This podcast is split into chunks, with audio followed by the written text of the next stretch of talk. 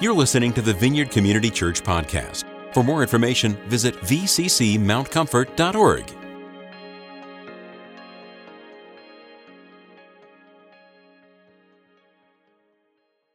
Yeah, Jim went up to heaven, and all of a sudden, all these people from the Old Testament came running up to Jim and said, because he wanted to talk to them, but he, they run to him and said, Tell us what it was like to live with the Holy Spirit dwelling in you. Because we, we, we think that they're the heroes, and they look at us and say, Wow, you've had the Holy Spirit all this time. Just think that's interesting. Gospel's transformative, isn't it? So we're in the third section of, of our study here about the gospel. And so this week it's on the gospel is transformative. You know, some, this is different than being improved or merely growing. Uh, I love what Phil Stout wrote. He said, Transformation means that one day I was this, and then the next moment, a lifetime, I was that. I changed. I became a new creation. I didn't just get saved or rescued, I was actually given a new heart and a new life in Jesus Christ. So let's just pray for a moment as we begin and be reminded of, for those of us that have been given a new heart, just to give thanks. What a stunning gift we've been given.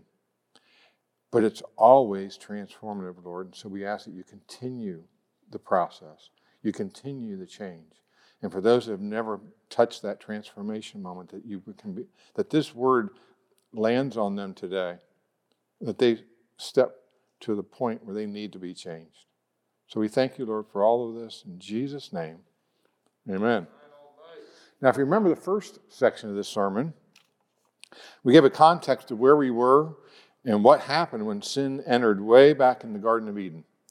If you remember, Adam and Eve, they were created to be in relationship with God. They were seen and heard by Him as inclusive, welcomed, loved members of family, that they belonged to God. They found their identity in the image and likeness of God within that relationship. They looked into Him, and He looked into them, and from that basis, they formed their own identity. They, you know, we knew, know who we are as sons and daughters in Christ by what God says we are and what God sees in us. From that place, being in relationship with God and identified through God, they have their purpose on earth. The will of God flows through them, or better, maybe better worded, God casts his vision through them and into the world. But it all collapsed, first by trickery to lure Eve away, and then by, drawn by mistrust and pride, Adam also was lured away. The fall changed the very nature of humanity. Humans no longer sought God and were outside of relationship with Him. The markers of identity were found in each other, other fallen humans, to spiral into an identity far from Adam and Eve. The pleasures of humanity became the purposes of humanity. So nothing resembled the vision of God or the character of God. The evil one now ruled our lives and ruled the planet on which we lived. He was casting his vision through us. Humanity was beyond repair. We were no longer a fixer upper species anymore. We were in open conflict with God and dead. Humanity needed to be totally transformed. One day I was this, and the next day I was that. And one of the centerpieces of the gospel is invitation into transformation. The gospel forms a circle that welcomes everyone in, whoever so may come, no matter the shade of your skin, excuse me, or any of, your, of our other differences, we're all welcome to move forward to ever open arms of Christ.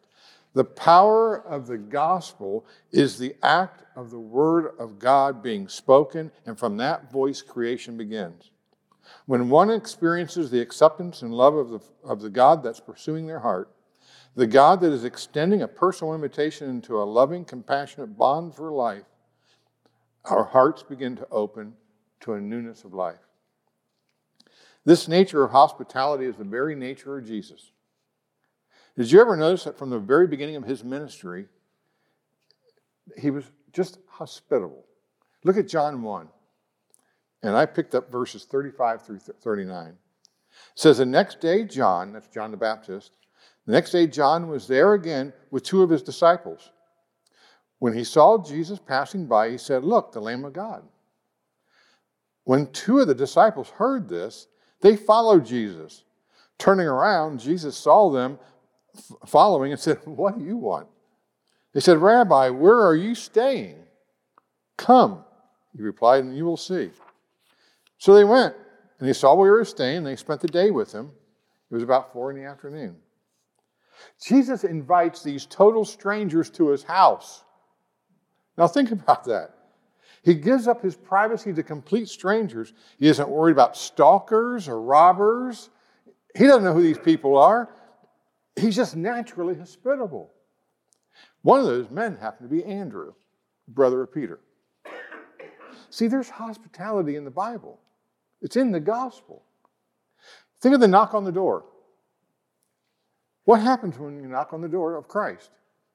The door swings wide open. You've got a smiling father there wanting to give you a hug, and he turns and goes, Hey, Jesus, look who's at the door. Then heaven all comes around you and gives you a hug.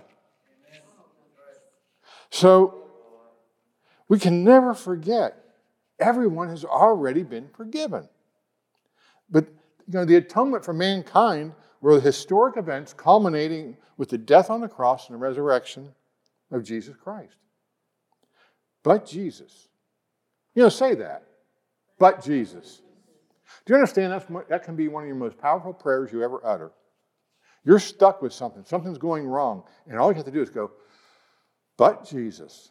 And the memory of the Jesus that comes falls right into your lap. And then suddenly everything changes. That's a, two words. Oh, I want a great prayer. So, like if you're doing something like a plumbing thing and you tighten it too fat, tight, and then the porcelain cracks, but Jesus, that's what you say instead.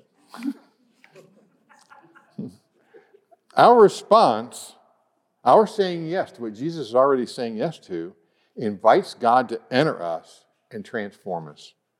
I want to remind my get to go to phrases or verses here. Ephesians 2. Pick up verse 4.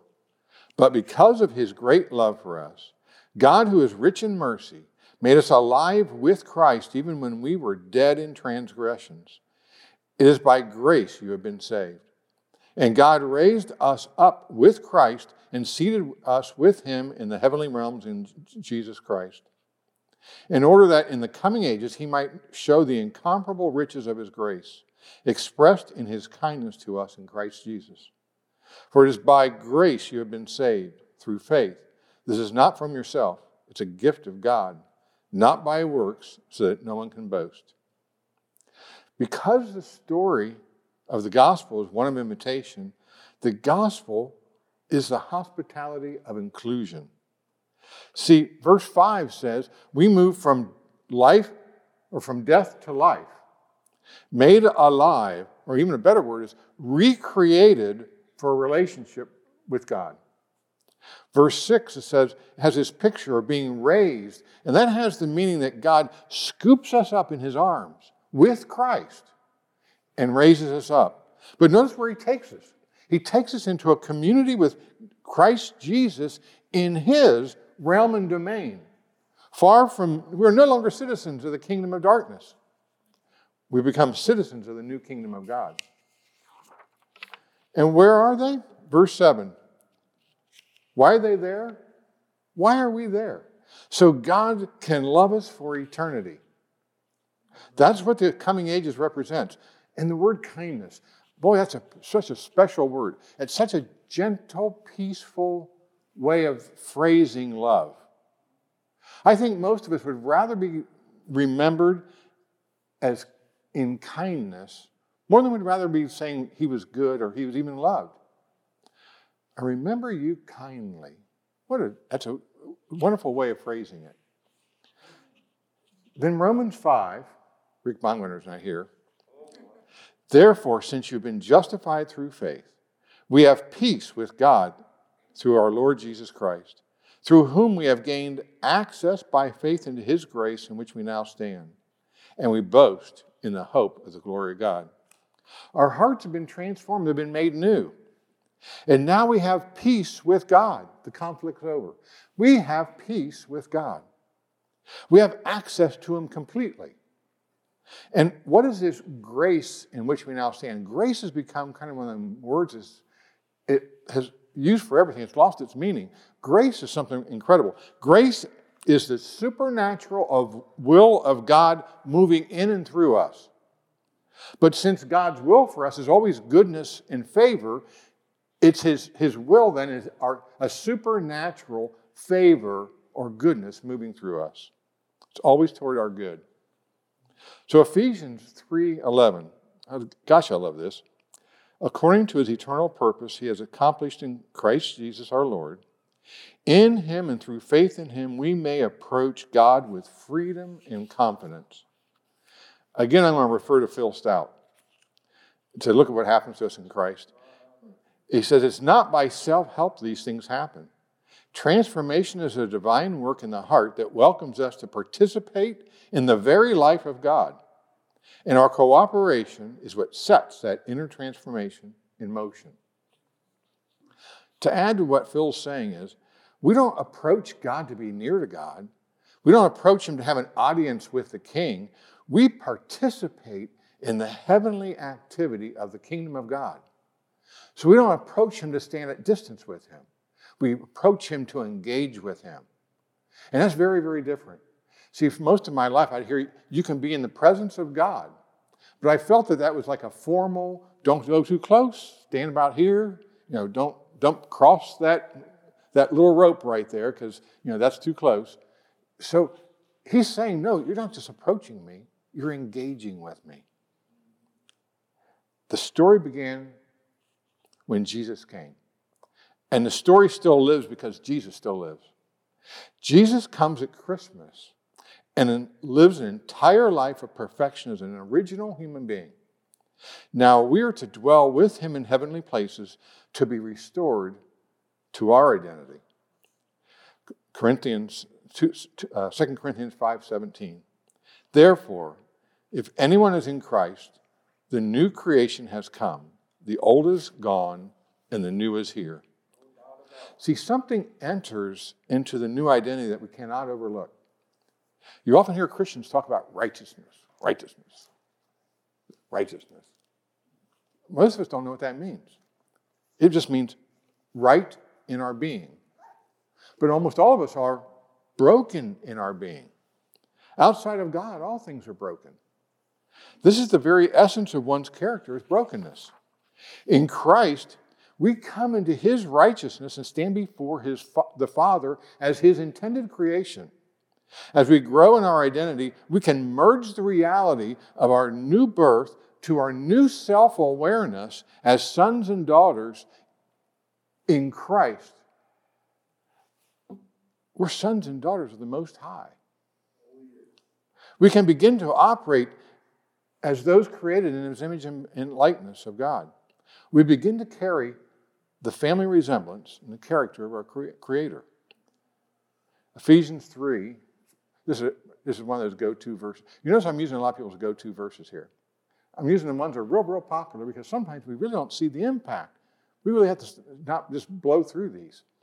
It says, For this reason I kneel before the Father, from whom every family in heaven and on earth derives its name. I pray that out of his glorious riches he may strengthen you with power through his Spirit in your inner being, so that Christ may dwell in your hearts through faith. And I, I pray that you, being rooted and established in love, may have power, together with all the Lord's holy people, to grasp how wide and how long and how high and deep is the love of Christ, and how to know his love that surpasses, surpasses knowledge, that you may be filled to the measure of all the fullness of God. See, the, the Father and Son didn't come to us alone. The third member of Trinity also came to us, and he came with power. Let's look at verse 16 one more time. Pray, I pray out of the riches of his glory, that he may strengthen you with power through his spirit in your inner being. This passage is telling us that when we say yes to Christ, the triune God enters us. Verse 16, the Holy Spirit. verse 17, Christ may dwell. In verse 19, the fullness of God. All of the person and all of the persons of God have made resonance in us. You have been supernaturally supercharged to live our relationship with God in a loving, joyful, a peaceful way of life, even in the face of difficulty. Our identity is secure in our bond with the Holy Spirit in our inner self. With Him, we are unshakable in any situation. We will now mature to cast his, the vision of God into the world. We frequently call this our calling. The calling is God's way of just being very, very personal with you and his role in our life. Our, na- our calling is our natural outflow of our identity as sons and daughters of God, bonded by the love to Christ and empowered by the Holy Spirit. We have been transformed by the good news of the gospel and returned to the original plan of God. We've not merely changed our mind or adopted a new philosophy, we've been made new. The Word of God is alive and present. We must never think of the Word of God as being separate from the person of God. The Word of God and the person of God are always one, and the Word became flesh in Christ. The Word is tr- love, it's truth. The love is transforming. But I can't leave here today without going over one last thing. The process of transformation must be completed in the very order as described. We, we first establish our re- relationship of intimacy and engagement as family. Then we can process that into our identity and find comfort in who we are in that relationship. From there, we get busy in our callings and giftings with the world, casting God's vision. See, I came to Christ, and immediately I thought I had to get really busy. And I wanted to do all I could to be a good Christian. And I was encouraged to do that by the church. Oh, you're a Christian now. Now you can do this, you can do this, you can do this. I'm like, I'm just waiting for my coffee to cool off so I can drink it. But they had all these chores for me. You know, but that's the way of the world. You know, I became a car salesman. So what do I have to do? I had to start selling cars. And I got busy selling cars, and the more I sold, the stronger I identified as a car salesman. And then, as I did better and better, that gave me a sense of belonging. I've been seen and known and accepted with my peers as a successful carman. We all do this. You want to be a nurse? You go to nursing school and you identify as a nursing student. And then you graduate, you become a nurse. And what do you got to do? You get busy, become a nurse. And so then, you, you know, you start establishing your identity as a very good nurse, a, a, a professional in your field. And then what happens? You develop yourself to you're at the top of your profession, you're accepted by all your peers, you fit in with the staff, and they say, There is the nurse. See, we all do this, but not so with God. See, He wants us to spend a little time getting used to being loved and accepted for just being you. His, he wants his son and daughter to know he's absolutely delighted in them. God wants you to take your time until you can look into the mirror and know who you are in Christ. He wants you to spend some time getting that place where it's true in your heart and in your head who you are, or vice versa. And it's not just true for others, it's true for you. See, it's really easy to get to the point where we know that you're a daughter of Christ or a son of Christ but not quite me yet. We've got to get to the point where I know who I am. Then he wants you to slowly begin to live it out in complete obedience and faith. Some of the plans he has for you. Live them out slowly and surely. See, what happened to me is I jumped into doing all this stuff before I was ready. Before I was forming my identity outside of God. I based it on the affirmations or even the rejections of others. The more I praised, I got, the harder I worked. And my calling was totally legalistic. The other thing that happened was my work reflected who I guessed God to be, rather than an outgrow of intimacy and knowing. So this became really shallow and earthly. The Holy Spirit was not endorsing it or empowering it. So then the, the praise was replaced with criticism, and I was hurt. But I was smart. I blamed the church for being hypocrites. And I left. I, didn't, I don't think I'm the only one that's seen this happen, that's concluded that the church hurt them or caused their hurt. All new Christians are vulnerable to this. And we, we have to accept the responsibility to mentor them wisely, never to discourage them, but to always to see them grow as healthy, mature Christians. Sometimes we have to help them pump the brakes a little bit and start small. You know, I knew when I was a brand new Christian, I was, I'm going I'm going to build me a church of my own. I mean, I was all I was all fired up. But you know what? We have to do this in every area of our life, over and over again. We need to regain a foothold of relationship as a husband or a wife. You know, God, what's it? What should it feel like with you and my spouse? And how, how's that supposed to play out? You know, how's my identity change? Am I different with this person? Think about this. These are all big questions. How do I mesh my earthly identity with Son uh, as part of my identity? And how do you cast your vision into my marriage and then on beyond? And this can happen for any change in your life, whether it be children, careers, death and loss, personal challenges. You know, when you had a close person die, it, you're, gonna, you're going through this again. You got to stop and get your relationship first. Your relationship with God might have changed. Right now, you're probably doubting Him a little bit. You might say, you know, why me? How did this happen? I prayed really, really hard, God. Where were you? And then he's, you got to reestablish that. Sometimes you have to reestablish your own identity without that person as a part of your identity. Sometimes we refer to ourselves as so and so's daughter or son, or so and so's husband or wife. So we have to redo our identities. And then your vision gets cast differently. We go through this all the time. So, you see, your transformation is a continual lifestyle that shifts and adjusts to reach your ultimate goal of Christ likeness. We have layers and layers of transformation on us. But we also have, on top of each other, these, but coming out of the sides, we have layers and layers that spread out to each facet of our life. So it just keeps piling, and this transformation keeps moving. Because one thing is constant it all begun, begins with God touching something deep in us and our response to it. It's true for each layer of change. We respond to, to let Jesus into that area.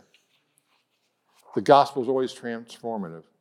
It's a continual place of love, peace, joy, and hope that makes all sorrow, pain, and difficulty an expression of praise and worship. Rick pre- preached last week, and he talked about and he, he said, that's why it's so relevant today. This is part of it. We're always tra- being transformed. Gospel is always relevant.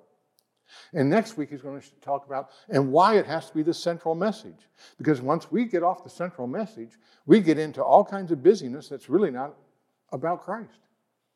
It gets about society. And these are good things. We'll do good things in society, but it won't be the central message. And if you're listening to this, and we'd love something to begin to change in you, if you can sense that gentle tug to step into a life changed and transformed, please do not leave here today without meeting with one of us and having a little chat. If you're hearing this online, do not hesitate to message in and let one of us get back to you. That tug is Jesus. And he wants to turn that tug into a hug.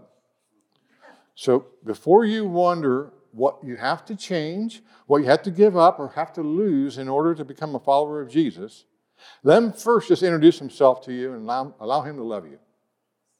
If that's the only place you want to change, that's fine. It's the easiest thing he does.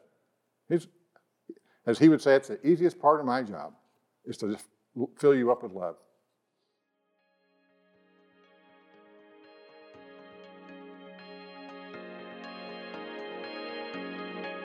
Thanks for listening to this week's podcast. To receive more audio content from the Vineyard, click the subscribe button in iTunes.